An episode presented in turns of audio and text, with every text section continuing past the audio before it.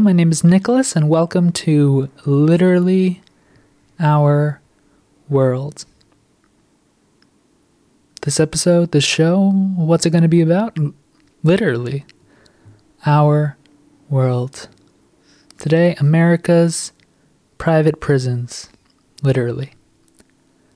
Ladies and gentlemen, esteemed guests, and fellow scholars, Today we embark on an exploration of a complex and contentious chapter in the history of American criminal justice the evolution of private prisons.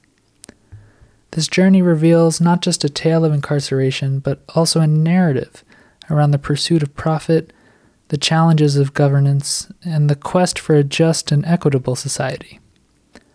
As we delve into this discourse, it is imperative to recognize the multifaceted nature of private prisons within the larger criminal justice system. The narrative is not merely about the institutions themselves, but also the societal, economic, and political ecosystems that foster their existence. This exploration is a call to critically analyze not just the consequences, but the motivations and alternatives that define our approach to incarceration. Diving deeper into our exploration, it's essential to recognize that the debate over private prisons is not isolated but interconnected with broader societal dynamics such as socioeconomic disparities, racial injustices, and the role of privatization in public services. These prisons have become microcosms of larger societal issues offering a lens through which to examine the interplay between state responsibilities and private interests. Understanding this context is crucial for formulating responses that are not just reactive but proactive, addressing the root causes of the expansion of private incarceration. The concept of private prisons in the United States is not modern at all. Its roots can be traced back to the 19th century.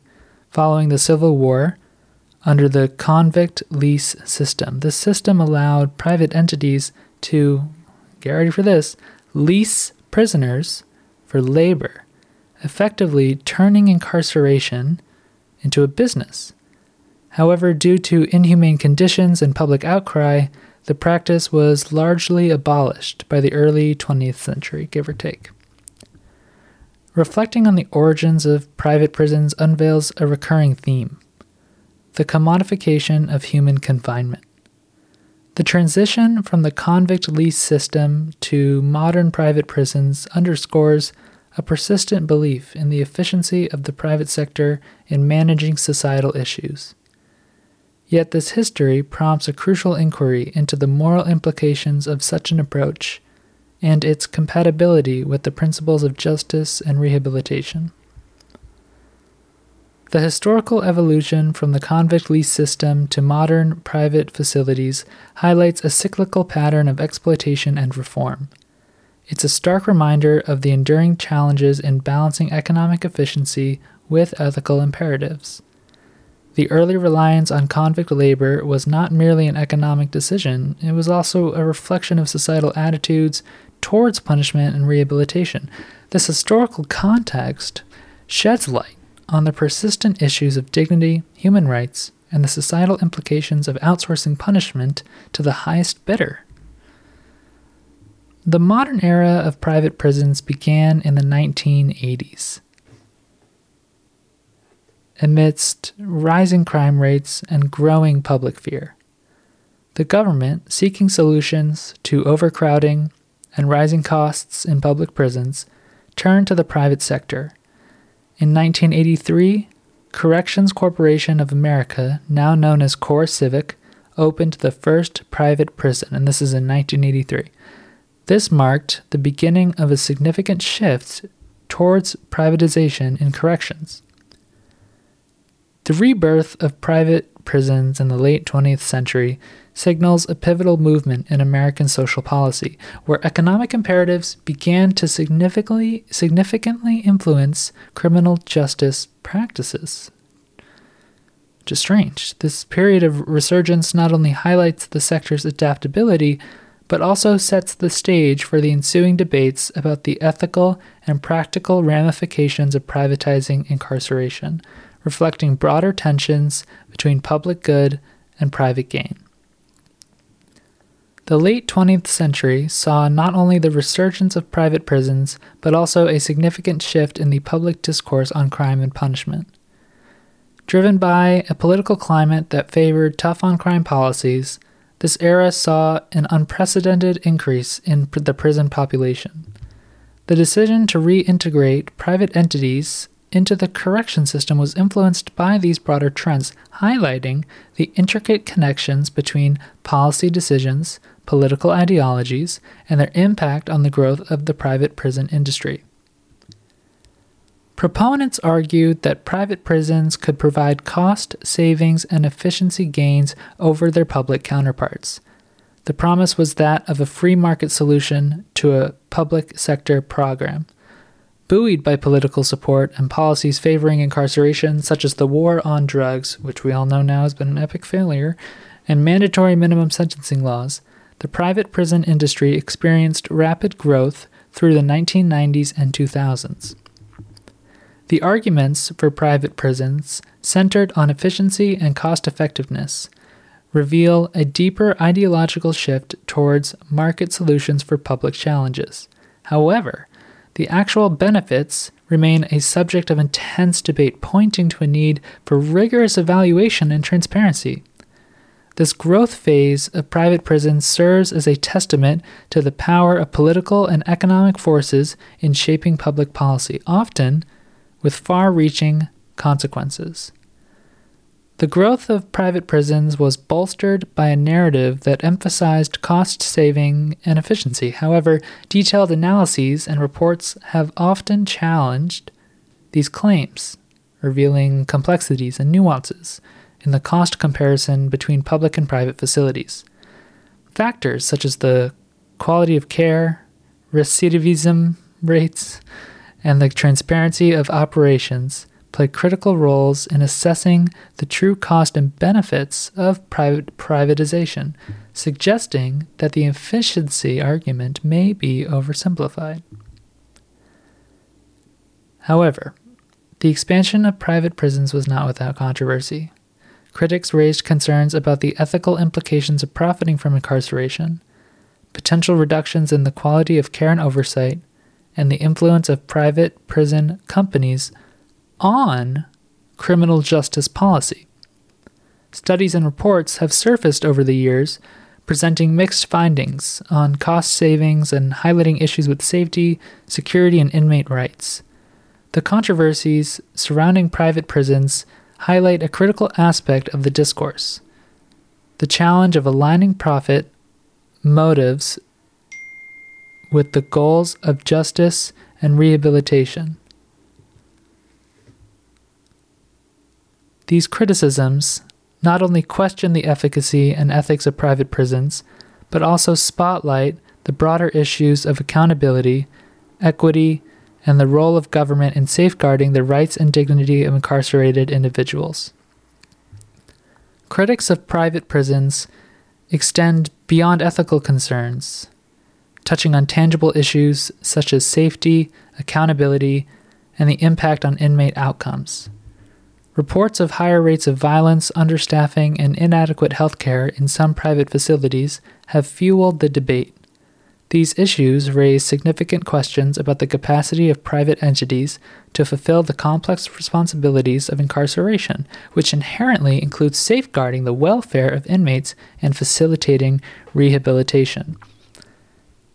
The rise of private prisons coincided with a broader trend towards mass incarceration in the United States. By the early 21st century, the US had the highest incarceration rate in the world. This phenomenon disproportionately affected minority communities, leading to widespread calls for criminal justice reform. And this was primarily young black men, these minority groups. The societal impact of private prisons particularly their role in perpetuating mass incarceration, calls for a profound examination of our justice system's priorities and values. The disproportionate effect on minority communities underscores the intersections of race, justice, and inequality in America, challenging us to confront the systemic biases that drive disparities in incarceration. The role of private prisons in the broader landscape of mass incarceration cannot be overstated. Their growth has mirrored and, in some cases, contributed to the expansion of the prison population which has profound implications for social equity. The racial and economic disparities evident in incarceration rates reflect systemic biases, biases that are exasperated by policies favoring privatization. This context underscores the need for a holistic approach to criminal justice reform that addresses the structural inequalities underlying mass incarceration.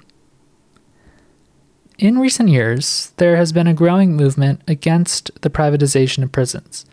The federal government, under different administrations, has issued varying directives regarding the use of private prisons, reflecting the ongoing debate over their role in the justice system.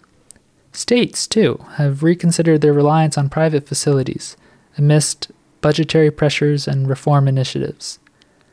The evolving stance on private prisons reflects a growing awareness and reevaluation of their place within the justice system.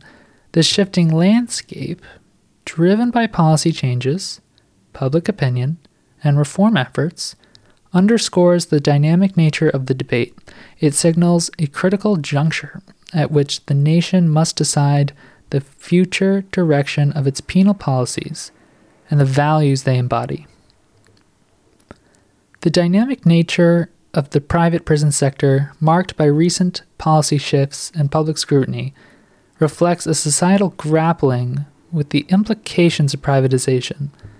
Movements towards reform and, re- and the reconsideration of private prisons at both federal and state levels are indicative of a broader reevaluation of how society approaches punishment and rehabilitation.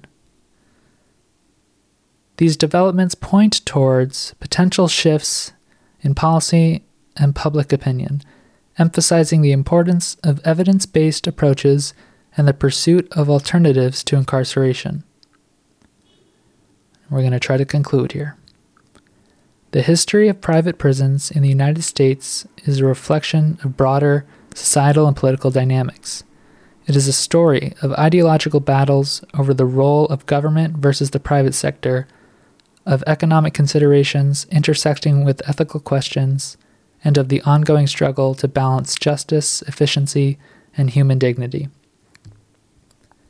As we look to the future, it is clear that the debate over private prisons, and more broadly, over the American criminal justice system, will continue. It is incumbent upon us, as informed citizens and scholars, to engage with these issues thoughtfully critically, and compassionately, always with an eye towards creating a more just and equitable society. In sum, the discourse on private prisons in the United States transcends the institutions themselves, touching upon deeper questions about justice, equity, and the role of government. As we move forward, the lessons learned from this history must guide us towards policies that not only address the symptoms of systemic issues, but also their root causes. The path to a more just and humane system is fraught with challenges, but it is a journey we must undertake with diligence and empathy. In reflecting on the history and current state of private prisons, it becomes evident that the issue is emblematic of larger challenges within the criminal justice system and society at large. The journey towards reform is not just about addressing the symptoms presented by private prisons, but also about confronting the foundational issues of justice, equity, and the role of the state in ensuring the welfare of all its citizens. The path forward requires a commitment to transparency, accountability, and a reimagined approach to justice that prioritizes human dignity and societal well being. And I'll leave you with this. In the pursuit of justice, we must ensure that our solutions do not compromise the very principles we seek to uphold. The history of private prisons serves as a cautionary tale, reminding us that in the quest for efficiency, we must never lose sight of humanity. Thank you. America's private prisons. Literally.